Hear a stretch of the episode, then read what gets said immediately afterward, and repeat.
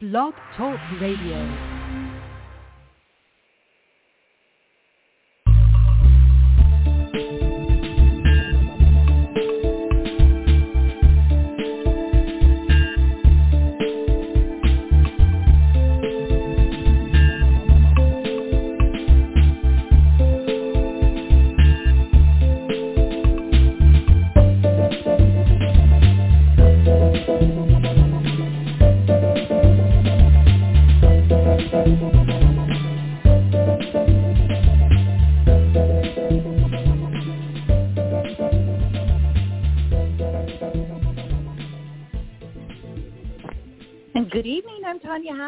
I'm your host with Tanya Talks, where your voice is heard, your story is told on Marty Oakley's TS Radio Network and Stephen Burke's 89.9 KLRB Lighthouse Christian Radio in Oklahoma and in the surrounding areas. First, I would like to say hello to in my who, in my opinion, is the most beautiful mother in the world. So listen, I might be biased, but I don't know. She's an incredible human being, but I might be biased, but that's okay. Most of us are when it comes to their family.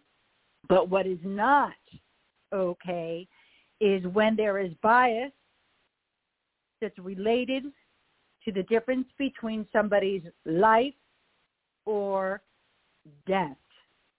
Thank you for tuning in, listeners. We appreciate you as always. You are the breath of our show. You are what energizes us, what keeps us going, because um, we know that you listen. We know that uh, it matters to you uh, what we bring to the table here with all of these uh, true counts of, of um, wrongful convictions, public corruption, and we don't think that everybody out there is doing the wrong thing that's in public office. We definitely don't. But I think there's an awful lot of wrong things that are happening. And, you know, you can say it trickles up, you can say it trickles down, but what I do know, and most of you out there already know, is that it turns into a tsunami of precious lives unlawfully ended or destroyed in one way or another. It's hard to get over that. Well, you don't get over it when your life is ended and you've been wrongfully convicted. What on earth are we thinking? What on earth are we thinking when it comes to allowing snitch testimony into our court? When we're uh, when we're directing the jurors to listen to snitch testimony. Snitch testimony is somebody who's already been convicted of a crime. And you know what? There are there's snitch testimony is there's favors. There people are given favors. Those that are uh, jailhouse snitches, prison snitches. Um, let me see. I know that Melissa Hurry is trying to get through. I have to nine one seven three. Ooh. Okay. It's 388, Melissa. It's 388. My bad.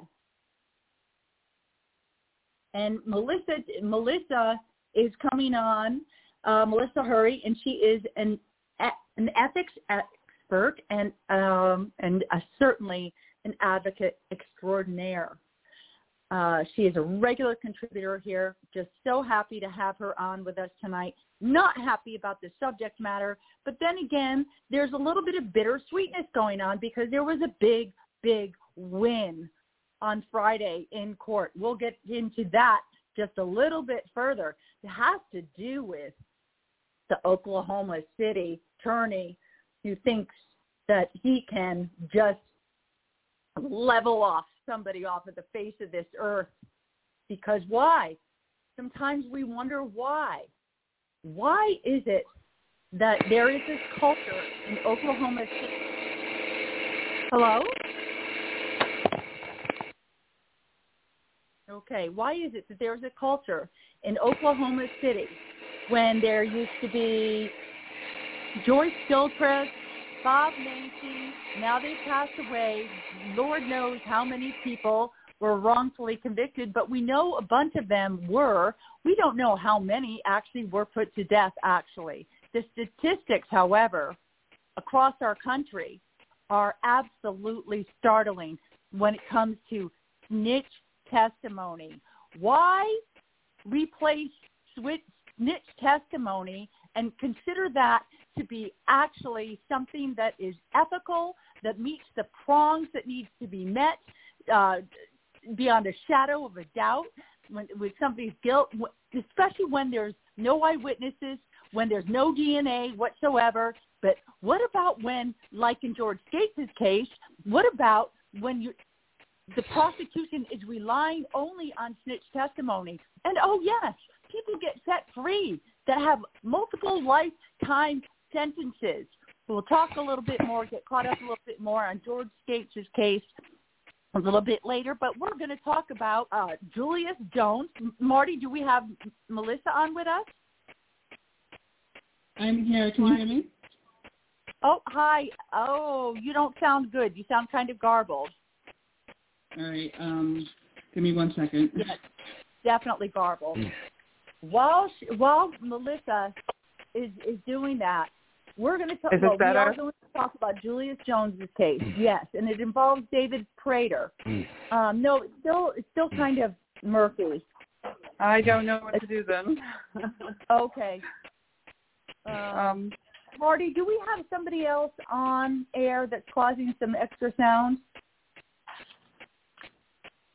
I'm not so sure. I don't know. I I, I oh, took you a, I sound had better. my You headphones sound on. You don't speak. You sound much better. Great, thank you.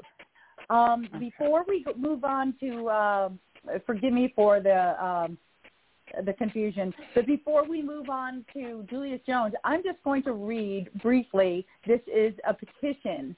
Um, this is another victim of David Prater, the infamous David Prater. Good, thank you, Stephen Burke. She said that he said that you sound fine now. I think you do too. I'm going to read a quick uh, petition um, that I'd like people to consider signing. Where can you find it? You can find it on the Facebook page Injustice in Oklahoma Exposed. Okay? We have, I'm going to read this to you. Mr. Johnson, Delbert Johnson, okay? Mr. Johnson was charged and convicted of first-degree felony murder, burglary, in the death of John Tarver on February 11, 2007. Alleged co-defendant James Pollard was also charged with first-degree murder, but the state made a deal with him to drop the charge to accessory after the fact and sentenced to 20 years nonviolent to falsely testify against Mr. Johnson. Now, does this sound a little bit like it's, it, you know, he's not in prison yet, but he's going to go to prison. So let's use his testimony so we can nail somebody for this. Mr. Pollard was the only black male placed at the scene by his own confession and other witnesses. So he agreed he was there.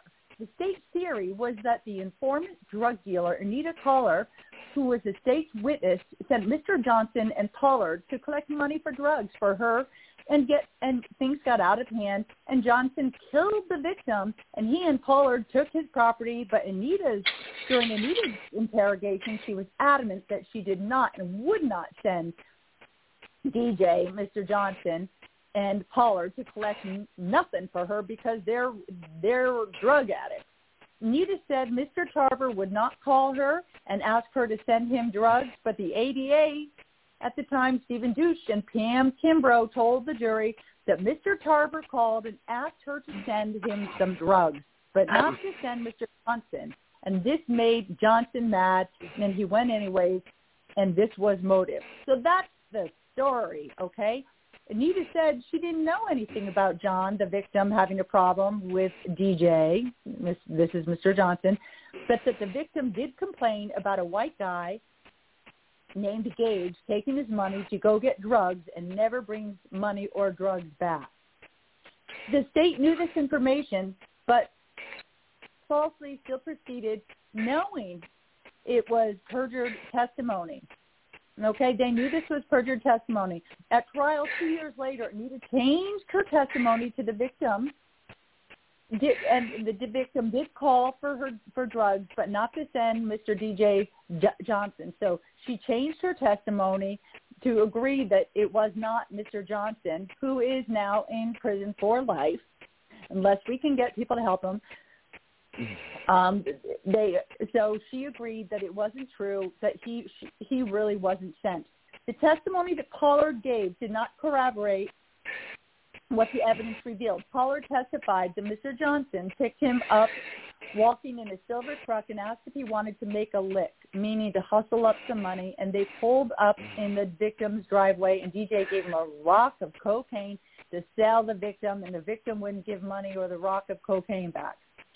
Oh dear, drugs, drugs, drugs. Pollard said that DJ appeared out of nowhere and pushed past him and walked into the victim's home and they walked to the back of the victim's home to the kitchen where Mr. Johnson choked the victim from the back with his arm and that Pollard helped drag the victim's body to the bedroom where he heard beating and stomping noises. But the evidence reveal a different story by blood spatter, splatter starting from the front door throughout the victim's home that could not have happened that way. Pollard said it did not. There was no corpus delicti with testimony of Pollard, and the evidence collected at the scene, including the injuries the victim sustained. 74, listen to this, 74 DNA samples of evidence were collected at the crime scene and submitted to Oklahoma Oklahoma City Police Department. Oh, forgive me, I just threw find my way back. Um, uh, were uh, to the police department serology. Kyla England uh, was the person who got it to be tested by the Oklahoma uh, de- detective Roland Garrett, but only three of those 74 were tested, and the results were one sample was to uh, develop a small sample was to de- develop a profile, and the other two results in the victim and Pollard not being excluded. So, okay, not being excluded, but that, that does not mean that they're included. 71 samples was, were left untested due to the cost, according to Kyla England, England. So she decided not to test the remaining evidence, deviating from protocol after a suspicious phone call from Detective Garrett and testified that trial counsel Jason Spanik did not request testing or did not require testing. Oh boy. Um, almost done. I've just got to go back to where I was. Forgive me for a minute. I hate to have this quiet time. I re- okay uh, Mr. Mr. Johnson rode to a shell station with Pollard and is on surveillance at around 4 a.m. The state led the jury to believe that since Mr. Johnson was with Pollard at the shell station, that he was with Pollard at the victim's home during the murder, and the jury believed it based on conjecture and more speculation. Mr. Lee Robinson testified on behalf of the defendant that Pollard came to his residence in a silver truck with property and credit cards attempting to trade for drugs and told Mr. Robinson that he had to knock a white boy out. Mr. Pollard went to several 7-Eleven stores throughout the metro in the silver truck attempting to use the victim's credit card before coming into contact with Mr. Johnson. Trial counsel Jason Spanik ignored the calls from his alibi witness and refused to call him to testify because he is his brother Johnson's brother, and although he presented an alibi defense to the jury, he did not prepare or investigate his case. These are the public defenders, folks. These are the public defenders. Knowingly false testimony was going to proceed, which led Johnson to being wrongfully convicted. Convicted. Oklahoma Police Department Detective Chris Miller testified that during the investigation, nothing placed nor did any witness place Mr. Johnson at the crime scene other than James Pollard, who's who witnessed evidence and his own admission was the only black man at the scene on two occasions the night the victim was killed along with the silver truck. Both Oklahoma City Police Detective Depart, Department detectives were present during trial and allowed testimony they knew was false, so uncorrected. This happened, people. This really happens. Mr. Johnson has been fighting for years to have the three samples of DNA tested, retested, and the additional 71 samples of DNA tested to prove that Delbert Johnson was not there. So it's Delbert Johnson, forgive me, and and that he is not responsible for the murder burglary of John Tarver. But the Oklahoma County District Attorney David Prater and his assistant Jennifer Heinsberger refused to allow Mr. Johnson access to the DNA evidence to test and judge. Ray Elliott ruled in favor of this injustice. Judge Ray Elliott ruled in favor of not having that DNA tested. How is that for a judge? How do you like that? The difference between somebody spending their lives free or not. This is just a small preview of unjust practices taking place in Oklahoma County by District Attorney David Prater to keep an innocent man in prison. This case, and I cry out for help and for justice. This was written by Mr. Johnson. Anyone interested in helping him, please contact Mike Arnett, who is his attorney. One of the the only attorney that I know that I can that is trustworthy and his attorney's name is four zero five seven six seven zero five two two. David Arnett. My goodness. You know, these names and these patterns, they keep showing up over and over and over again, don't they, Melissa? Yeah, there? they sure do. It's yeah, I'm here. Yeah. It's a, it's a little All bit right. of a well, we've got to keep line tonight, but I can hear you. But yeah, Okay. they, it, it's just. I mean, I wasn't familiar with this case, so I just listened to. excuse me, as you were going through the petition, but um, it sounds like another testify against someone get a deal, even though you're the one who really committed the crime, kind of thing, if Yeah. I'm not mistaken. So I, Well, it's just you know, and I'm only just starting to get to know the case. I've got the docket Yeah. number. I've just gone through it a little bit, so I can't say that I've done a tremendous amount of due diligence uh, quite yet on it. But well, it no, just but rings it's the a case. familiar bell. Oh yeah, it's a pat. It's the pattern that they like to follow: um, informant testimony and misconduct. Melissa Hurry is with us tonight, and she is, as I said, she's an advocate and she's an ethics es- expert. And Melissa, can you tell us a little bit about yourself? She's a regular contributor.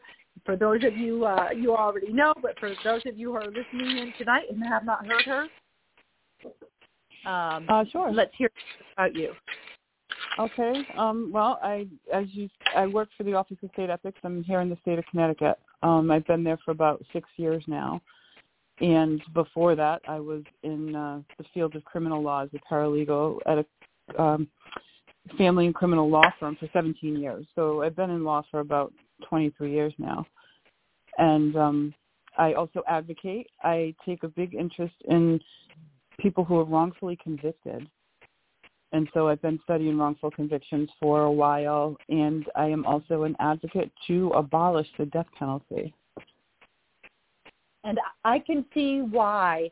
You know, I didn't always feel that way, um, but hmm I, I have to say that you know it always tugged at my heartstrings, uh, but I but I I always also thought, my God, if somebody ever did something to remove my children from this earth, you know, if I didn't get to them first, you know what I mean?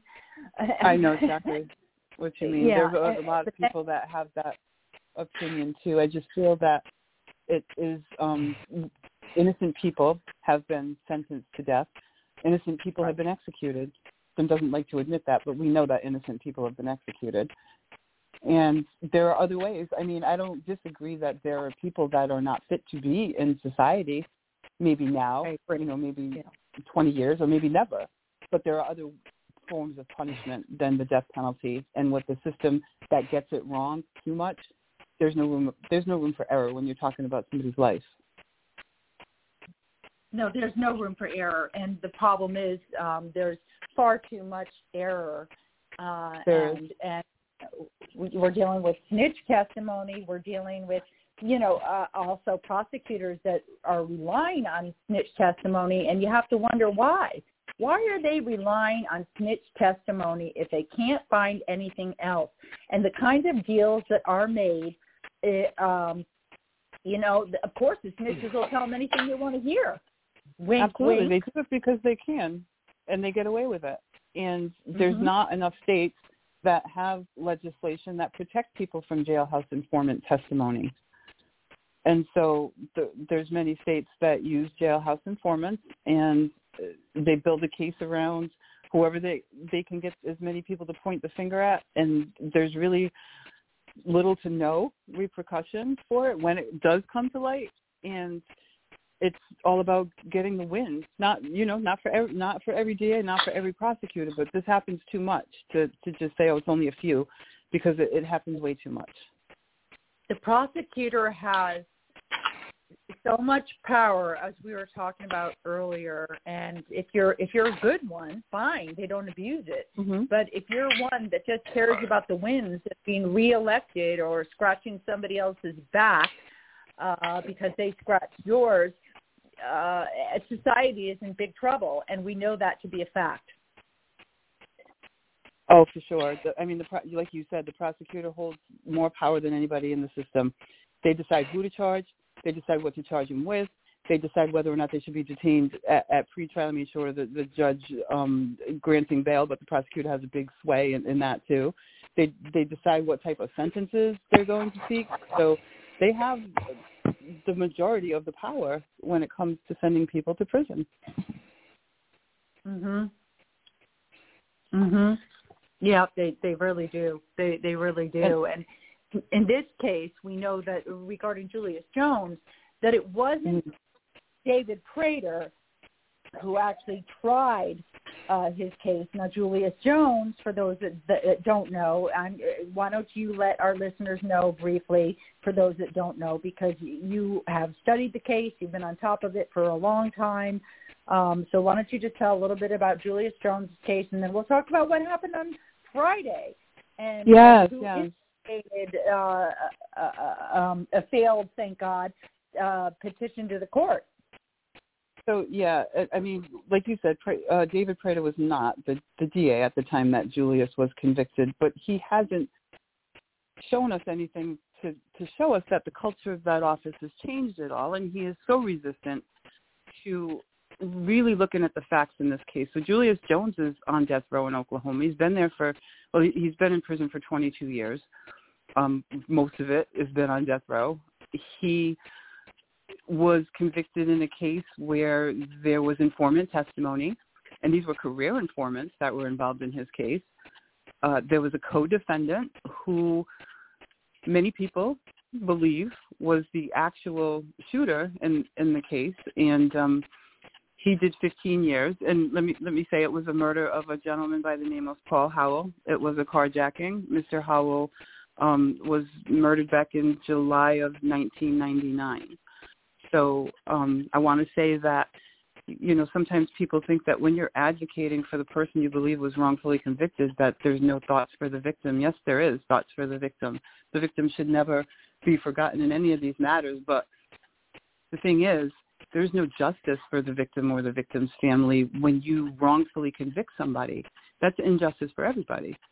So for the failure to see and I don't understand how they can't see it because if anybody doesn't know Julius Jones's case, Julius Jones has over six million supporters who have signed his petition. He, just in the past couple of weeks, there's been a, a whole explosion in his case of prominent people um, going to social media and, and pleading to Governor Stitt, like, you have to fix this. This is wrong. And it can't just be, you know, because it, it can't just be over six million people. They see this case and they see the facts of the case. And for some reason, the DA's office doesn't want to look at anything to do with the facts in this case that point to a pattern in Oklahoma that has happened to 10 other people in Oklahoma, only that we know of because they've been exonerated from death row. And out of those 10 exonerations from death row in Oklahoma, seven of those cases included informant testimony. Six of them included misconduct. So you have to look at this and say, is there a pattern here? Are they wrongfully convicting people to death? Are they killing innocent people? So I'm, as as much as people you, they don't want to look at it out of, for whatever reason out of the DA's office, everybody else sees it. So the, as resistant as as they were, there was a hearing on Friday, and um, David Prater, the DA, was requesting that two board members be removed from the Board of Pardon and Parole, who are scheduled to hear Julius's commutation petition tomorrow. And this was, and he just filed this last week. Um, he passed through the first stage. He passed. Oh yes, he passed through the first stage back in March. Mm-hmm. And so um, the DA's office knew that back in March that he was going to have a stage two hearing. Uh, it was scheduled for September 13th. It wasn't scheduled all the way back in March, but it's been scheduled for a while. And so, um, in an attempt to remove two board members from hearing his case, which would have left a three-member board to hear his commutation application, which has been pending for almost two years. Next month would be two years. Mm-hmm. And and, so, and Dr. Stitt had appointed these two board members um, last year. Yes, Adam Luck and Kelly and, Doyle uh, were appointed by Governor Stitt. Yes. Right, and, and and I believe it's it's um Adam Luck that is now that like he is the overseer of of the pardon and parole board. He's the director or the um, he's the chair. Uh, the chair. Yeah. So mhm. So um now Prater was asking to have them removed because he's claiming that they're they lack impartiality in Julius's case. And only claiming this in Julius's case. I don't know the reason for it. There was really nothing that he could say that could indicate that they have any kind of partiality towards Julius's case. So he saw relief in the Oklahoma Supreme Court, which I'm not sure why they they thought the jurisdiction lied there. I disagree. I don't think it. I don't think it did at all. And maybe the court agreed but, because they denied his request. Court, they did. They they did entertain the petition and and yep. And they and they and they even gave him the ability to um to petition out of time. Prater Prater's office didn't even request permission to petition out of time. Well, it was so he didn't file um, his request until um, September 8th. That's when he filed his his request. Mm-hmm. Uh, it, it was an application to assume original jurisdiction and issue a writ of prohibition and or in the alternative, a writ of mandamus directed to Oklahoma Pardon and Parole Board members Adam Luck and Kelly Doyle. So mandamus yeah. is saying he, he's saying that there was no other relief for him to seek, but the Supreme Court. But that's that's not true. I believe it was the um, district court that would that would have heard this. But this that's neither here nor there because it, the Supreme Court did entertain the application. Right. So they, they so they and, you know let, you know they loosened the leash. They let him do that, mm-hmm. and uh, and they allowed the testimony to take place, but they disagreed with Prater. And that could be the difference maker between Julius Jones' life or death. Absolutely, because in in this was heard on Friday. Um, both you know both parties were heard. Even the the board members who he was asking to he first asked them to recuse themselves. They did not, and so they had representation as well on Friday. And the court found that apparently there was no reason to have Adam Luck nor Kelly Doyle removed from that board, and they denied uh, District Attorney Prater's request. He he wasn't there to argue the motion himself. Somebody else from the DA's office was there. He's a coward. That's why he has other people doing their own dirty his, his dirty work, and not a very was, good job. It, yep, it it was um, Sandra Howell Elliott who was there from the DA's office, and and she argued the the request, and um, there was. Uh, there was one one there, there was nothing that could point to them being in, uh, being partial. So it's for like, for him to claim, uh, Melissa, if if they mm-hmm. if there is a conflict of interest, then with this case, then there would have to be a conflict of interest with every other case that comes in front of the board. So well, what on earth? And this, and, and this is what else um, D.A. Prater was claiming is that because um, Adam Luck and Kelly Doyle uh, work in the in the area of reentry, like you know, like with social services kind, kinds of things. Um, that's the kind of background that they have. So they work for nonprofits. So he's claiming that by them letting people out of prison, they're gaining per- financially from it and personally and financially from it because those people are going to these facilities where but that, that they he run. only filed it for one person. Step down for this case only. exactly. Well, he was trying to say that they should, that in general they're they're biased on the board because of that. But you have to look at Oklahoma statute because Oklahoma statute requires two board members to have that type of background. So that's why they were appointed by Governor Stitt because they have Adam Luck and Kelly Doyle have that background, that social services background, dealing with issues like mental health and homelessness and drug addiction. So it's only fitting that they, the board have members those types of things because this is these are people that are in prison.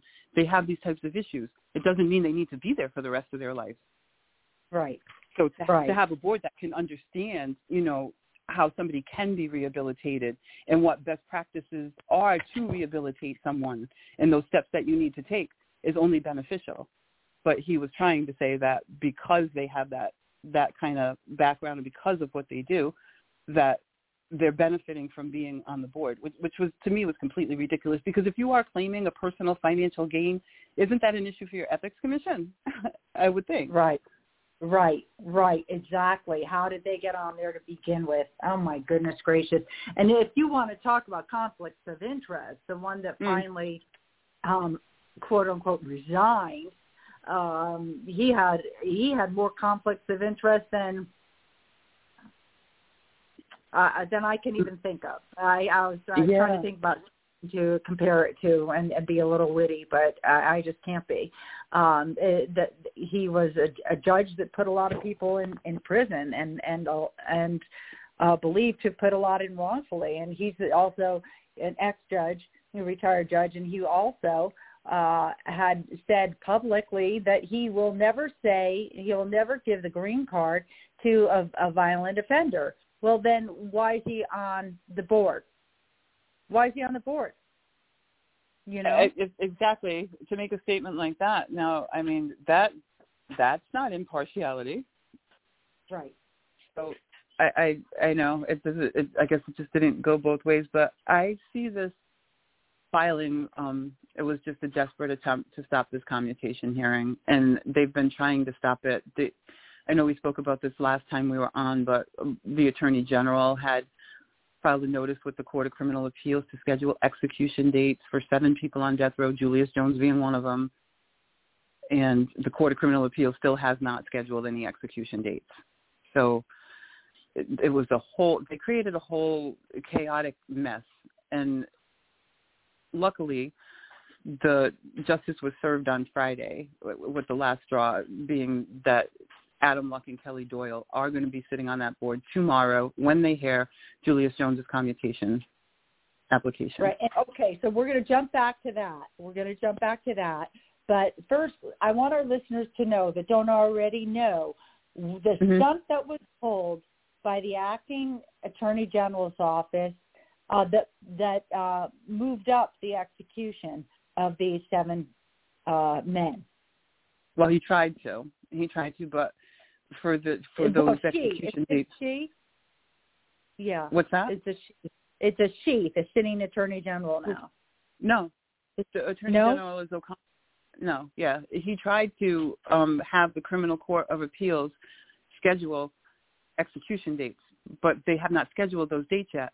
And I can surmise there may be an issue with that because there is a federal lawsuit. It's an Eighth Amendment issue. And it is regarding whether or not the protocol that Oklahoma uses for its lethal injections is cruel and unusual. Eighth Amendment constitutional issue. So this is a little. We talk, I know we talked about this, but if you would like, I'll go through it quickly again. So a suit was filed on behalf of death row inmates as to whether or not the protocol that Oklahoma is using for their lethal injection is cruel and unusual. Now, for people who don't know, back in 2015, they had um, botched executions in Oklahoma using drugs that deterred from the statutory requirements for their three-drug protocol. So they issued a moratorium and stopped all all all executions back in 2015. So now they want to resume executions. So they asked all death row inmates what type of alternative method they would select for their execution. Seven of those inmates did not answer that question. And so there, there, there was a federal lawsuit. The federal court says that the issue of whether or not the protocol is cruel and unusual needs to be heard. They're going to schedule a trial.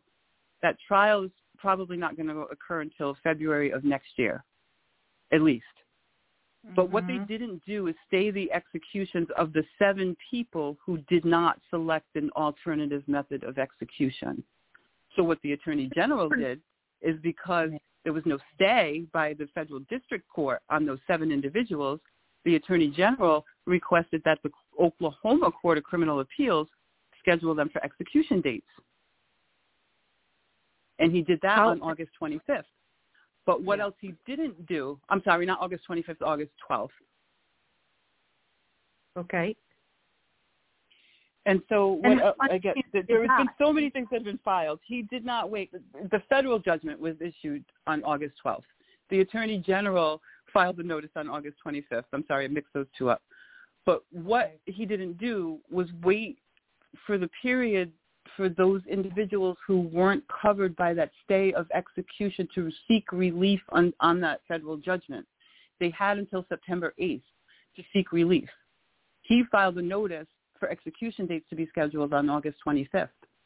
So they still had a period of time where they can object to that federal judgment, which I believe they did. It, um, I know that Julius's legal team objected on his behalf, and I believe the Oklahoma um, Federal Public Defender's Office filed objections on behalf of the others. If it was all of them, I'm not sure, but I know they did file objections.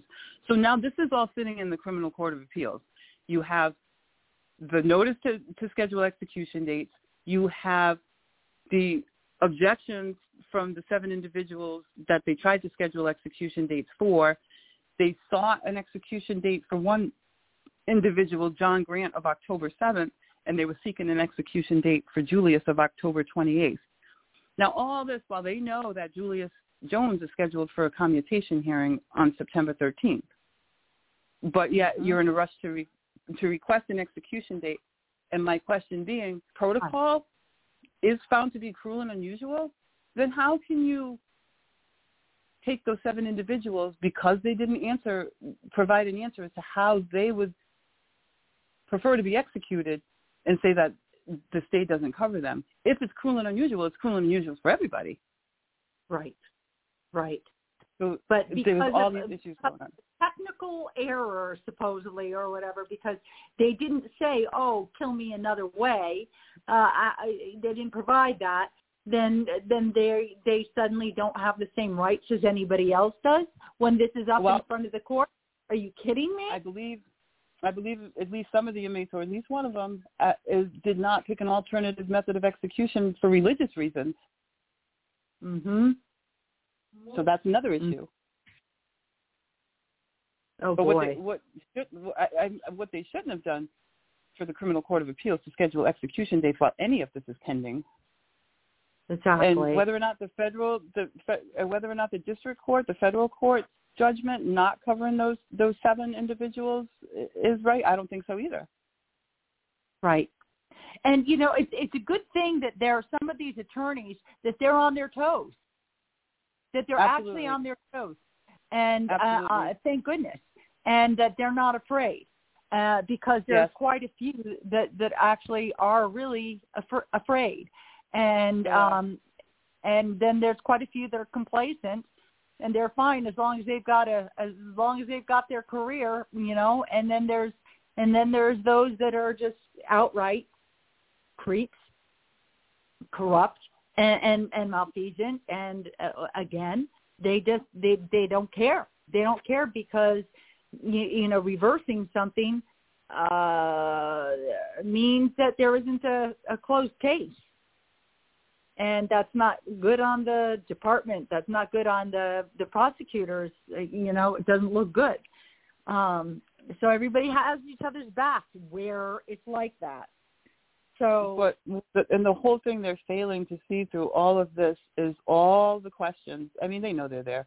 In Julius Jones's case, and all the patterns that we've seen before in other cases that have followed this the same kind of of pattern: the informants, the misconduct, the pro, the the prosecutor's misconduct, the DA's misconduct, withholding information, not releasing files, they all go hand in hand. If you look at the National Registry of Exonerations and you, and you look at their database and you say, okay, let me look and see how many cases involved perjured or informant testimony, and you can see that.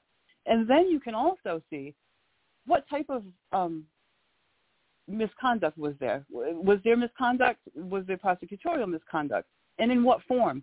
And it is always, not always, but three quarters of the time, they are it includes uh, withholding of information, withholding of exculpatory evidence, Brady violations. Mm-hmm. Mm-hmm. Absolutely. Um, this is it's it's just absolutely nuts, and and just the fact that Simone is, is still, you know, this is where we need to get our legislators involved. Absolutely, for sure. Um, Absolutely. I'm looking. I'm looking at um, a law blog it's by CammonLaw.com. Um, so you might wonder why a jury would convict someone based on the on the word of a convicted felon. It's le- it's a legitimate question, but they keep doing it. Prosecutors keep turning to snitches for testimony that may help their cases, and they keep vouching for that testimony to juries who buy it, largely because the prosecutors claim it's true. You're supposed to believe right? These are people that you believe you're supposed to believe, right? And there's some, you know, that you definitely can, and there's plenty that you know you can't. The result is, as the appeal notes, the criminal informants that their and their bad testimony play an outsized role in the nation's wrongful convictions. They contribute to nearly half of all the wrongful convictions, which makes snitching the lead cause of wrongful convictions in U.S. capital cases. Approximately 15% of all convictions later overturned by DNA evidence. Thousands of criminal cases every year with varying degrees of uh, snitch uh, uh of snitch testimony. It is absolutely something that only weighs in to benefit a prosecutor who relies on snitch testimony, and there's no benefit otherwise, none whatsoever. Juries need to understand the dangers of snitch testimony. The greatest problem is that injuries can buy is that juries can buy these stories. After all, if you go mm-hmm. to court, it's the jury members who hold your fate in their hands. You want them to understand how unreliable the testimony is. And this is so who's made who's made up of juries? everybody who's who makes up juries, everybody who's listening right now can be called mm-hmm. in, can be called in and asked to sit on a jury. So remember this whenever remember this because everybody should be called in. Uh, it doesn't mean you'll make it because they might feel that oh, if you have a brother who's a prosecutor or a brother or a sister who's a public defender, that you might weigh in more one way. You might be biased, right?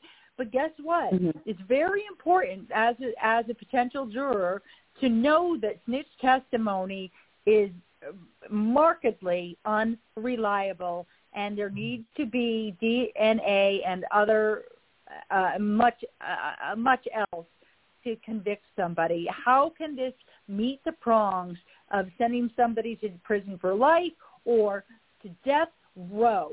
beyond a shadow of a doubt when it's when when prosecution is relying solely this happens too often solely on solely which, exactly and and we we we see it melissa don't we and and this is to me this, this is you know holding people hostage for the rest of their lives and that's murder and and, and it, it murder and these I, I, give when I give you statistics, they come. I want to I want to let everybody know that these statistics come from databases from the National Registry of Exonerations and the Death Penalty Information Center. Those two sites are invaluable to this kind of information because it's the only mm-hmm. place we can really see it in in a whole database format. So I have the spreadsheets from both of those. I'm doing my thesis on this subject that we're talking about for my master's degree. So, so you if you look, digging deep. because I want to, be, because I think it needs to be known that we are beyond where just DNA evidence is going to clear somebody's name. It's it's beyond just junk. You know, we've been through this. Junk science has been used to wrongfully convict people. You know, we have hair analysis. You you have um, uh, bite mark analysis. That we it's all been proven to be junk science. And so there were a lot of people convicted from from that type of junk science, right? So Mhm. innocence projects have been for years now exonerating people, you know, using DNA that wasn't used before or, you know, the the DNA of the person who was convicted. It ended up being the wrong person's DNA. So we have DNA as a culprit to wrongful convictions. But what we have now, like we've been saying, is snitch testimony and misconduct. And it's miscon- official misconduct, and it's from police and prosecutors. So if you look at the National Registry of Exonerations, they break it all down for you. So last year, 2020, they had 129 exonerations. Exonerations, people who have been wrongfully convicted and later to be found actually innocent. So out of those hmm. 129 exonerations, 103 of them included perjured testimony. Almost all of them. And were they snitches? And well, they call it perjured testimony, but, but yeah, that's what it is. And the, the majority of them are, incentivized. Uh, they're jailhouse informants. That's what they call them. They they Right. have something. They either have something over their head that they can be convicted of and go to jail, or they have something that they've already convicted of that could give them. A, they, their testimony earns them a lesser sentence. There there's usually some kind of incentive. hmm Yeah, and and we know that that, that snitches aren't the only ones who perjure. We're well But aware of that. the one. They don't. A, a good majority of them don't just do this one time. They do it in multiple cases. So they use mm-hmm. in, a testimony of an informant in more than just one case. hmm And mm-hmm. so, I No, mean, I know all uh, here, here in Connecticut, we have legislation that deals with that issue with testimony of jailhouse informants, and certain data needs to be kept. So when somebody is going to be used as an informant, it needs to be disclosed to the defense who they are. Are they in prison? Do they have a prior record? Do they have any current convictions that are hanging over their head? Um, have they done it before? Have they testified before? So there's a whole bunch of information that needs to be revealed before you can call that person as a witness. Not all states have that. And even here in Connecticut, we need to keep better data as far as the databases for, you know, anybody who is used as an informant and their testimony is used. But it starts with creating the legislation. And we have to recognize that this is the majority of these cases. These are the these are now the components that make up wrongful convictions. And another thing is that is not really there as a statistic because the court doesn't like to call it ineffective counsel, but it's like a perfect storm. You have informant testimony, you have misconduct, whether it be by police, prosecutors, or both, and then you have an attorney for the defense that's either very inexperienced or way over their head or overwhelmed, especially in capital cases. And so you combine all that, and that's a perfect recipe for a wrongful conviction. Mhm. Mhm. And in death Absolutely. sentences, it, it the the number is very prevalent in death sentences as well because if you look at the Death Penalty Information Center, they keep statistics on people who have been exonerated from death row, and since 1973, they've had uh, 185 exonerations from death row, and according to the statistics, over two thirds include perjured testimony, about 68 percent. Outrageous. Outrageous. It is. And so, what do you what do you think the the incentive is here for the? Um, why don't you talk to our listeners a little bit about that? What's the incentive for um, for the snitches? And you know, what what have you seen uh, being given to the snitches? Like, how far are they willing to go? And what what's the incentive once again for the prosecutors? Well, the prosecutors, it, it's the the ones that do it that engage in, in using this type of testimony are the ones that win at all costs, get the win, get get right. a case built up against who whoever. You know what I mean? Like in, in Julius Jones's case, they had two informants and a co-defendant that all pointed the finger at Julius. Now, the two informants in Julius's case are career informants. They're career criminals. They have records, um, extensive ones, and so um, were they being allowed to run their criminal activity because they were informants for the DA, perhaps? Mm-hmm. Because mm-hmm. it was known what they were doing. It, it, it was it was known that um, one of them ran a chop shop, and and the other um, informant had a, a career of carjackings, and and this is the crime that we're talking about: a carjacking and a murder. So how do you mm-hmm. not ask these questions? And and one of the informants was involved in two other that we know of um, wrongful convictions uh, of death row to death row. There was two um, individuals that were wrongfully convicted to death, and this particular informant was also involved in their cases. My goodness. So mm-hmm. you, you know nothing like you know checking out somebody's credibility before they're put on stand and and and you know did did his public defender or or attorney at the time try to discredit or did that come to light after the fact? Well, I there was no there wasn't Julius's attorney didn't even call a witness on his behalf. Not a witness, no alibi witnesses, which he had um, nothing. Um, he he rested after the state rested their case, so nothing was contested. Oh, okay. And whether or not he was going with, well, the jury will see through it. The jury will know that it didn't happen that way, because this DA's office at the time was run by Macy. Macy wasn't the one who tried the case, but it was still his office. And right they just i mean macy was known for making inappropriate comments in the courtroom that could prejudice the jury and was always getting always got away with it. So there were all kinds of things that were going on. And i, I don't under i don't know that people realize that these things can happen. It's not by far a foolproof system. Just because someone's found guilty doesn't mean they are. And right. i can't say it in any plainer of a way. Right well, we know what it's like. You know, most of us know what it's like in the outside world. Okay, just to be accused of doing something that we didn't do. But let's like multiply that. Let's mega multiply that on steroids, and and and then suddenly you're facing a death sentence or a life sentence. Um, mm-hmm. We know what it's already like for those that should have had uh, much shorter sentences and then re-enter into society uh, and, you know, and it took decades longer than it should have uh, for them to, you know, go through the process, but are still grateful and even humble that, you know, they are being given that second chance, even though that they were wrongfully charged, wrongful, which means wrongfully sentenced, you know, because they're mm-hmm. just happy to get out.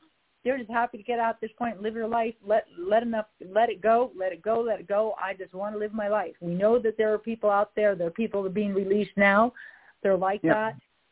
And some of the most polite, humble people that you can possibly want to know. Now, I'm oh, certainly, absolutely. I, I believe in, you know, I, I believe that, you know, there needs to be law and order. I believe that uh, people need to, you know, to be punished for bad acts and all with, you know, the proper punishment and you know based on how you know a prior offender based based on the the crime itself and based on and and then if someone somebody's being punished and if they are behind bars what are we doing to rehabilitate these people? We know that the majority of people that are behind bars right now need rehabilitation and they can be rehabilitated but the prisons are for profit. So let's just mm. keep not helping anybody who might have had a rough upbringing who this is all they ever knew. This is all they ever knew what to do in life. And, and so instead of giving them a chance at actually living like a normal person, having a life and actually rehabilitating them to make it safe for them to reenter into society, let's just keep punishing them. What is wrong with our system, Melissa? there it, it it is so far from being rehabilitative as it is supposed to be that it is i mean you have a prison population in oklahoma that i believe is over 26,000 and that that is just ridiculous There are more um women incarcerated in Oklahoma than in the entire world. mm, Yeah, there- The we highest need population reform of women, the highest population of women per capita is what I meant to say. Forgive me. Yep, per capita. And you know, it's it's not just Oklahoma that's over incarcerating people. It's not just Oklahoma that's convicting innocent people to death. And there's other states that are unfortunately doing the same thing. But um it's just that this this DA's office, um, Oklahoma County, I, I just they they so Oklahoma executes more people per capita than any other state. So, I mean, I know Texas leads the race in the amount of executions, but if you look at it on a per capita basis, Oklahoma is number one in that category. Mhm. Mhm. And, oh no, um, And about a third of them come, well, actually more than a third come from one county, Oklahoma County. oh oh yeah, Oklahoma County is terrible. Tulsa County is Yeah. terrible. Yeah. Um, uh, let's think about some others. Oh well, we know that. Oh goodness, Lawton. Where's Lawton out of? Um, what's that uh, county? Um, Mick. Uh, goodness, I wish I could think of the name of it. Mhm. Uh, but yeah, there's uh, yeah. So there there's definitely um, it's more in certain concentrated areas. But then we head on over to like um, Hughes County, the little you know towns that encompass Hughes County. You know, like Calvin, Oklahoma, and how Wetumka, Oklahoma. They were Wetumka had a horrible mayor for about a year and a half until they finally got rid of him. You know, we had them on the show on a very regular basis, trying to help expose that whole situation, and uh, and that worked out quite nicely. But it was horrible while they were there. In the little town of Calvin, Oklahoma, you've got uh, a, a couple hundred people that live there, and it's been the good old boy system forever and a day, Mhm. and uh, and it doesn't affect enough people for anybody to care what they do, and and that's a problem. That's definitely a problem, but it happens um more often than not and people just don't realize that it really really truly does happen Absolutely. And we we know that there's a um you know, it's not just people being over sentenced or wrongfully convicted to death. They there's a lot of people who are getting or have gotten life sentences in Oklahoma with real questionable cases. So Mm. I mean, the death cases get a lot of attention because, you know, that that someone's life is on the line, but you know, at the same time you have individuals who are sentenced to life without parole at the very, very young ages of 18, 19, 20 years old that were Well, involved how- in, in, I'm sorry, what was that? how old was julius Julius was 19 years old he was a child when he was, when he was, a, when he was arrested. Yes. He was 19 years old and he had just turned 19, I believe. He had just turned 19 because all this happened just after his birthday. and Mhm. so he has been in prison longer than he's been out. In other words, he's been Mhm. in prison for 22 years. He went in when he was 19. Right. Okay. So, um, so now let's talk. Uh, uh, let's talk a little bit about what happened in his case, and then let's talk about what's happening tomorrow. That is absolutely huge because a lot of people have heard of Julius Jones's case. You know, this has got and got international attention. This is absolutely huge, and as you said earlier, you feel that um, his case can actually change the way um, the law is. Or you know, you said that you said that earlier to me. Can you repeat what you said? Well, I think that his ca- his case is unprecedented because there's never been a death row inmate that's gone to a stage two commutation hearing. First of all, so that that's that's unprecedented. that means Um, that it's never made it through. it's stage never the happened. It's never happened. And um, when A.G. Hunter was still the Attorney General for Oklahoma, um, the Mhm. issue even went before him whether or not a death row inmate could be heard in a commutation hearing before the Board of Pardon and Parole, and he said yes. So then Julius's commutation application was scheduled. They they moved him through stage one, and so he was scheduled for stage two hearing. Now stage two is where they hear um, delegates speak on his behalf, and they make a decision on whether or not they will commute his. There, there are different options. They, you know, they can commute him to life without parole. They can commute him to life with parole. They can commute him to time served. So they're, they make the recommendation on whether or not they're going to commute him and, and under like what circumstance, and then that recommendation goes to Governor Stitt for the final say. And I believe he has 60 days to respond. So So if they commute him to life with parole, then would he Mm-hmm. be going up for parole every couple of years like somebody I else who he well, I believe he would be eligible for parole now with the 22 years already been served. right So um, Right. those are the th- those are the different scenarios. Um, and, but and the he- huge difference maker is he's innocent. He's innocent. So let's talk about the case a little. Let's talk about what happened. Uh, what happened in his case, and uh, if if you don't mind, and then we're going to talk about you know tomorrow again. Tomorrow, if you Yeah. think that this is, is not highly anticipated uh, throughout Oklahoma and be far beyond, and that the eyes, uh, the, the the legal eyes that are going to be watching this it's i in, absolutely incredible, just like you said, unprecedented. Let's talk about his case.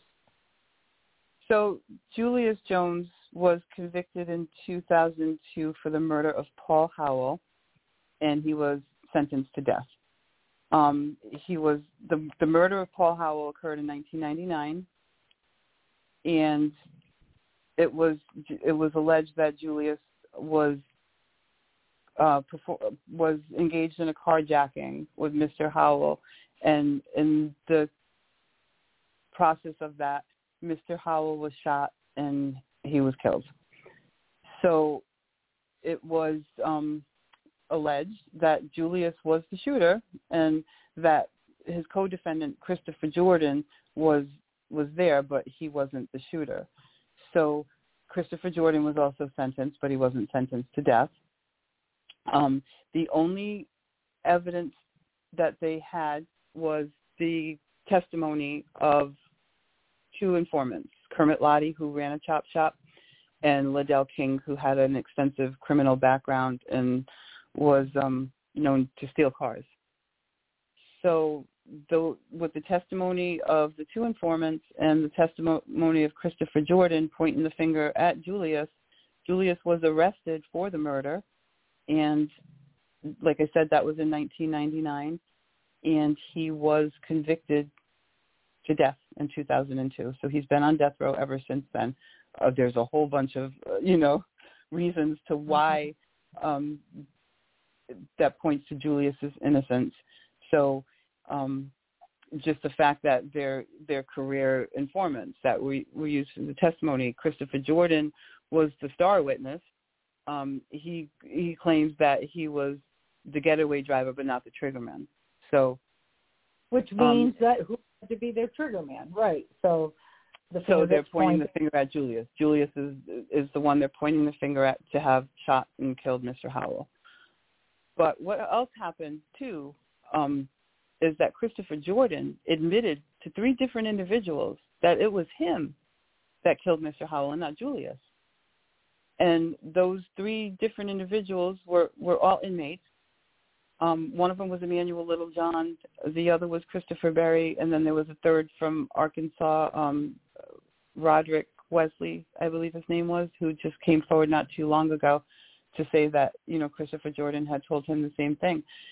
And these witnesses signed affidavits saying that Christopher Jordan Mhm. told them this. Now, listen to this carefully because when they came forward with this, I believe Emmanuel Littlejohn came forward um, in late 99, early 2000, and I believe that Christopher Berry came a little after that in 2000. And they both said that Christopher Jordan told them he was going to be sentenced to 30 years, but he was only going to serve 15 years. Now, this is way back then. And Christopher Jordan mm-hmm. surely did only serve 15 years because Christopher Jordan walked out of prison in 2014. Mm-hmm. So how do you not question that? How would they have known, short of Christopher Jordan telling them what was going to happen? But they weren't seen mm-hmm. as credible. Yeah, it, it, yeah, it's, it, isn't that amazing? Absolutely amazing because yeah. here we've got, you know, they'll take the snitch testimony that, you know, when people are given favors, right, or reduced sentences or whatnot, but they won't take the testimony of other snitches, okay? Exactly. Snitches have nothing to gain. That have nothing to exactly. gain. Only the ones that have nothing to gain to at all. That's the key too. Nothing to gain. None of them had anything to gain by coming forward and saying this. And it, it, you know, if that's not enough, Julius didn't even match the description of the only eyewitness who was Paul Howell's sister, who was in the vehicle when this happened. She described a man that had um hair uh, that like hung down to- towards the back of of his neck, like hair that was a stocking cap was worn by the shooter, but there was hair that was sticking out from beneath underneath the stocking cap. So and at the time, his that wasn't Julius's hairstyle at the no, time, right? No, there was a picture of Julius that existed. I think that was taken nine days before this shooting had occurred, where Julius had like almost a military type of cut, a really close shaved cut. Christopher Jordan had cornrows. If you don't know what cornrows are, they're braids. And when you when you secure the end of a cornrow, there's hair that sticks out from the end of it, like a like a regular braid. And so right. this the only eyewitness testified to hair sticking out from underneath the stocking cap. And when you look at the picture of Julius, there's no hair to have been sticking out and that is just that's just such a compelling argument just right there. Yep. Julius um has alibis his his parents his sister um he was home with them and they would have testified to that fact only julius's attorney didn't call any witnesses on his behalf including his family members. And so i imagine that he went through all the processes of ineffective uh, attorney and what and whatnot, and everything yes. has been denied. Everything was yeah. denied. Yes. Yeah, that's so. That's he had exhausted all all of all of his appeals, all of his habeas petitions, and um, so commuta- So he filed the application for commutation back in October of 2019. So it was almost two years ago that he filed this petition. And they still were trying to take the hearing date away from him that he's waited two years for, that the former AG said he has a right to. So I guess due process isn't an issue here because if the former AG said, yes, you have a right to this hearing, and the board passed him through stage one and said, yes, we're going to give you a stage two hearing, and now the DA and the current AG try to step in and trample all over those due process rights. There's a problem and and uh, once again, I have not never been a, a Mike Hunter fan by by any means, but uh, for some reason, I just think it's one thing that he did that he did right was make that statement that he has the right to um, uh, to, to petition for a, a commutation. I I, I, I don't really think there are any grounds to say anything else, honestly. But he did say yes, he has the right to a commutation hearing. Uh, any death row inmate has the right to file a commutation application and they have the right to a commutation hearing. That is great to know. That is great to know. And and before we talk about the um, his second part of the hearing, the second hearing tomorrow, I just want our listeners to know, and, and especially those that are in Oklahoma, uh, to save the date, September 25th, 2021, 1 to 4 p.m. at the Oklahoma State Capitol in Oklahoma City. Uh, you don't want to miss this one. It's a rally for justice denied and second chances. Uh, the the the lineup is absolutely amazing. Who is going to be there? Um, but check out the page, uh, the Facebook page, Ignite Justice, so that you can see everybody who is in the lineup.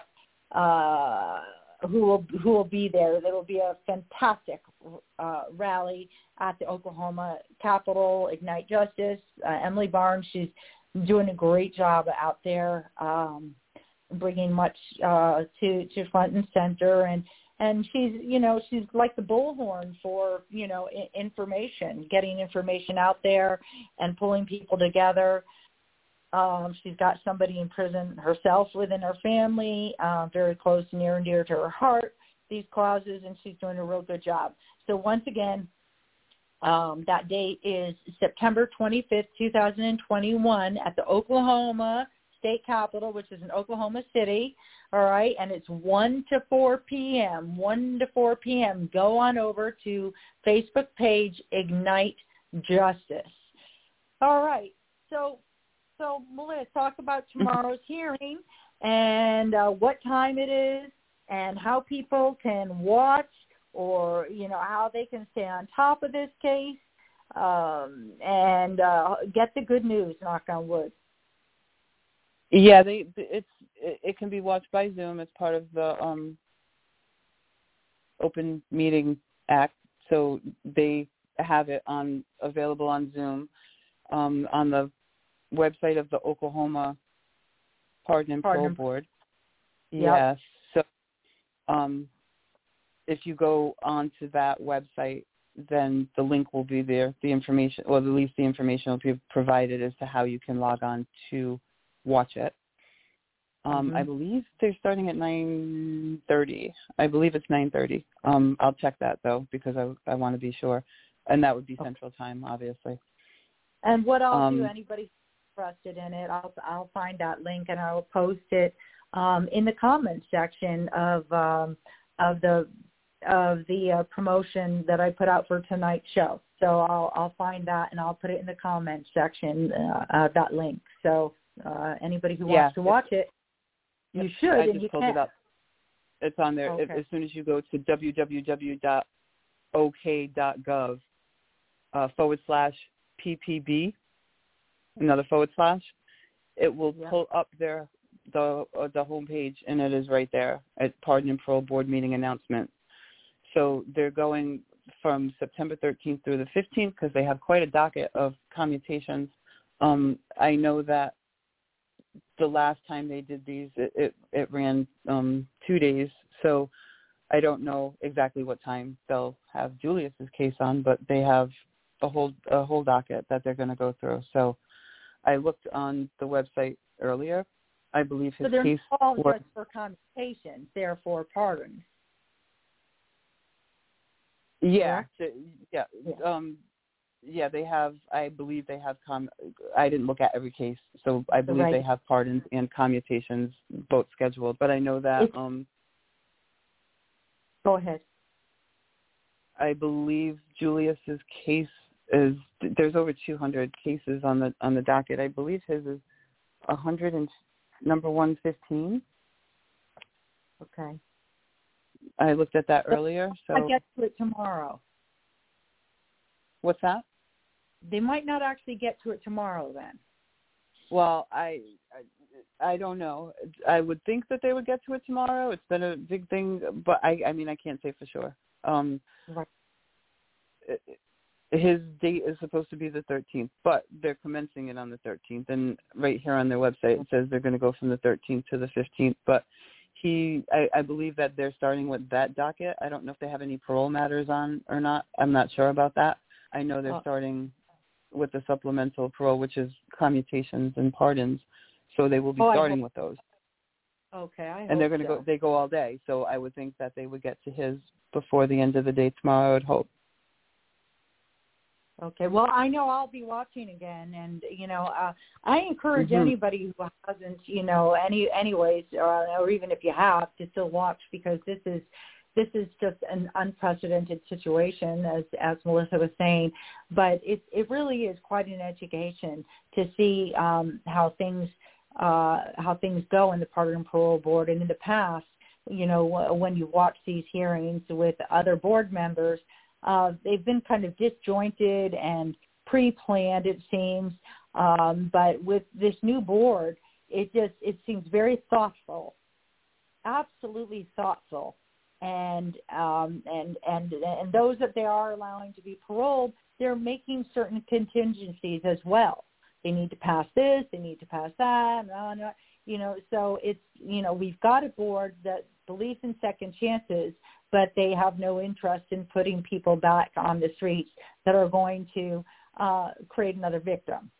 So it's it's it's, mm. it's a mm-hmm. great it, it's it really is an education to to to watch this. Um, um, I, I know that I'll be yep. tuning in as much as I can. I watched the last meeting that they had. I watched all two days and and watched them go through case after case. And you are exactly right. They were giving people second chances, but there were contingencies placed upon some of them. You know, you, it, it, the D, the DA's office will have you believe they're just letting everybody out on the street and it's a free for all. That that's not the case. You have to be open to some kind of rehabilitation and some kind of criminal justice reform. You can't just you have over 26,000 people in your prisons. Are you just going to continue to lock people up and throw away the key? Right, right, exactly. Now, Oklahoma is a big state, but population-wise, they're not very much more of a population than Connecticut. Connecticut's a small state, but we're po- much more populated. Right. So we right. have brought our prison population here down to under 9,000. We just closed two prisons. They're ready to close one more. And a state that has a population just a tad bit bigger, well, almost the same size, is incarcerating over three times as many people. That's Terrible. a problem. There's a there's an incarceration problem. There, we know as, as as a country we have an incarceration problem. We know we have a mass incarceration problem. It's time to start calling out these states that really are really over incarcerating people at those kinds of numbers.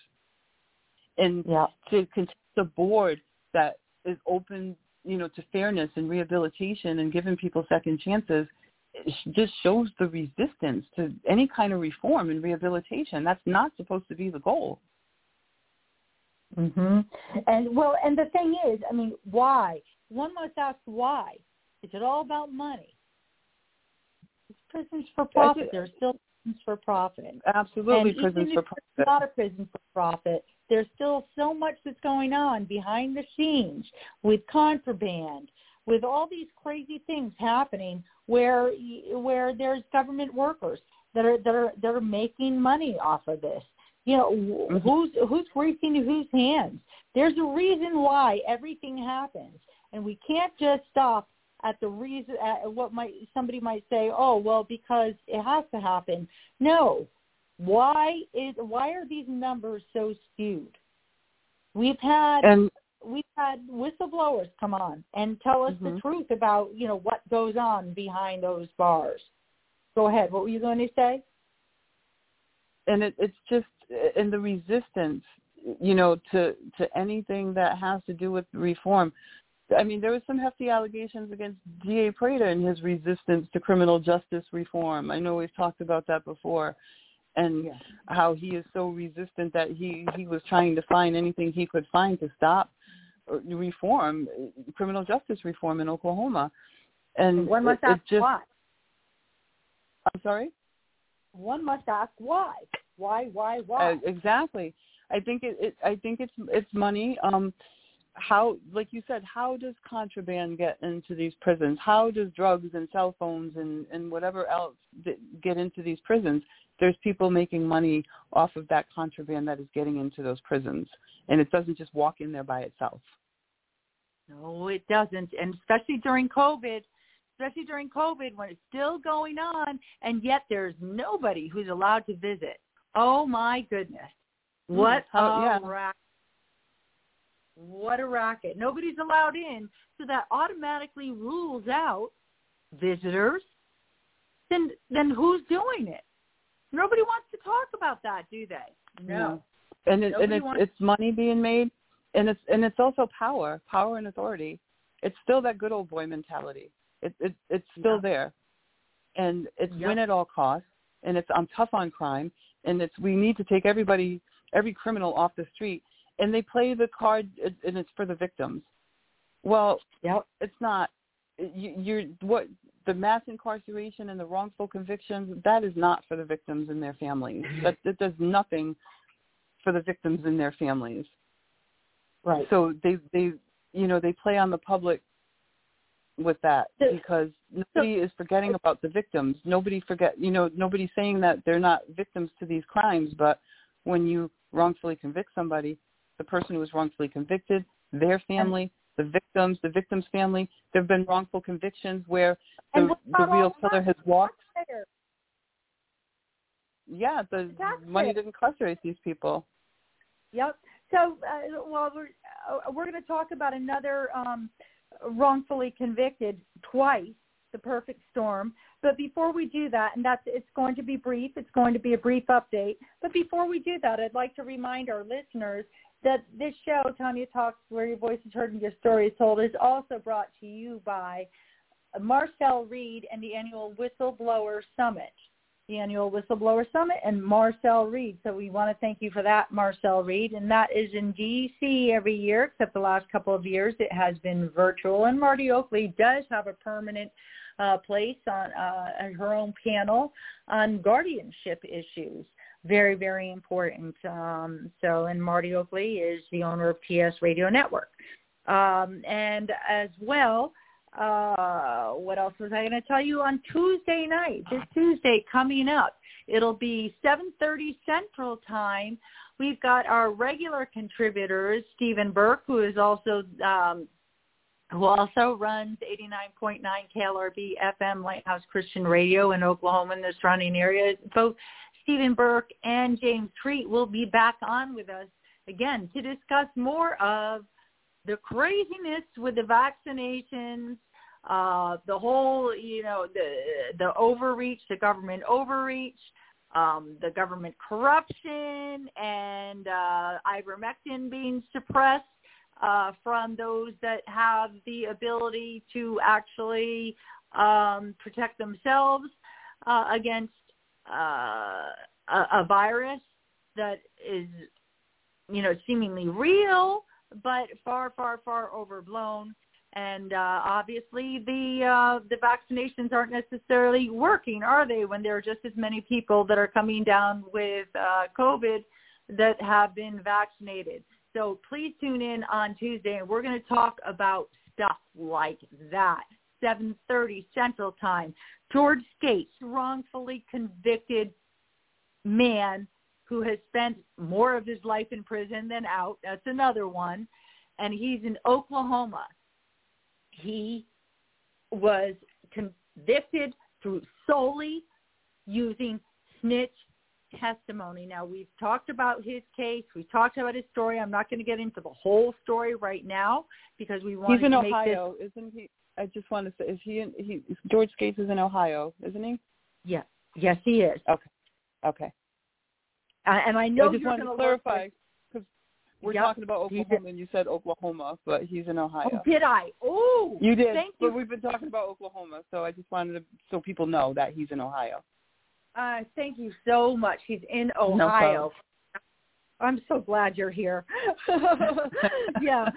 So, um, so his his daughter received a um, a 30 minute video from uh, from the federal public defender's office, and you know something we know that public defenders uh, there are some that are great and there are some that aren't great. There are some that are trying hard. And as you've said before on our show, Melissa, that they're overworked. They're not prepared for the kind of cases that um, that they are supposed to be defending. But this is a pub. This is a federal public defender now on the George Skatzes case, and he is there um, for the murder of Arthur Smith, and that's what put him in prison to begin with. Again, solely solely uh, snitch testimony that put him there. No DNA. He has witnesses being some being somewhere else at the time. Solely snitch testimony. Um, and then while he was in prison, the infamous Lucasville riot took place. Yeah, that's right there. He was in the prison at that time, and it was the longest standoff uh, by inmates uh, in the history, at least in the United States. Uh, I think it was five or six days. There was a standoff, and uh, there was one guard that was murdered, and there was, I believe, it was two inmates that were also murdered during that time. George Skatzes was asked to be the front person to uh, because of his level-headedness. He was well known in the prison, well regarded in the prison, not only by um, not only by corrections officers, uh, but but as well as other inmates. He was known to be a guy that just minds his own business, uh, that just is level-headed, and uh, and so they asked him if he would be the spokesperson. He was unaware of any riot at all taking place, and once again, snitch testimony uh, pointed pointed the fingers at George. George didn't have to be in prison uh, on death row, but he refused to take a plea deal admitting to something that he did not do. So we've got snitch testimony. Well, it wasn't that long ago, just fairly recently, over the last couple of weeks, that his daughter received a 30-minute video um, along with a 10-minute video of some testimony uh, regarding um, advocates that were talking about the the um, Arthur Smith murder. Um, they cut out the Lucasville uh, testimony, uh, and they did that because that is sacred. They're not. Uh, uh, you're not allowed to talk about the Lucasville riot and what really happened behind there. As a matter of fact, I'm going to be interviewing this man. It'll be his, fir- his first interview in over 30 years since he has been there.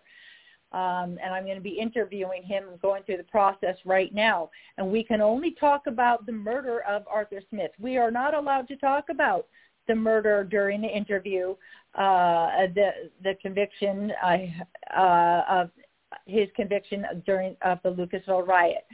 So I can talk about it now, but when I'm interviewing him, and you will all get an opportunity to see that interview, uh, we cannot do it live, but it'll be recorded. Um, you'll find that we will not talk about the Lucasville riot, um, but we're a bit worried about the recklessness that's taking place at the public defender's office. Uh, the, we got a 10 minute, she got a 10 minute video of some testimony that was given, but also not only that, there's a 30 minute video of somebody who is completely irrelevant to the case of George Skatzes on that DVD.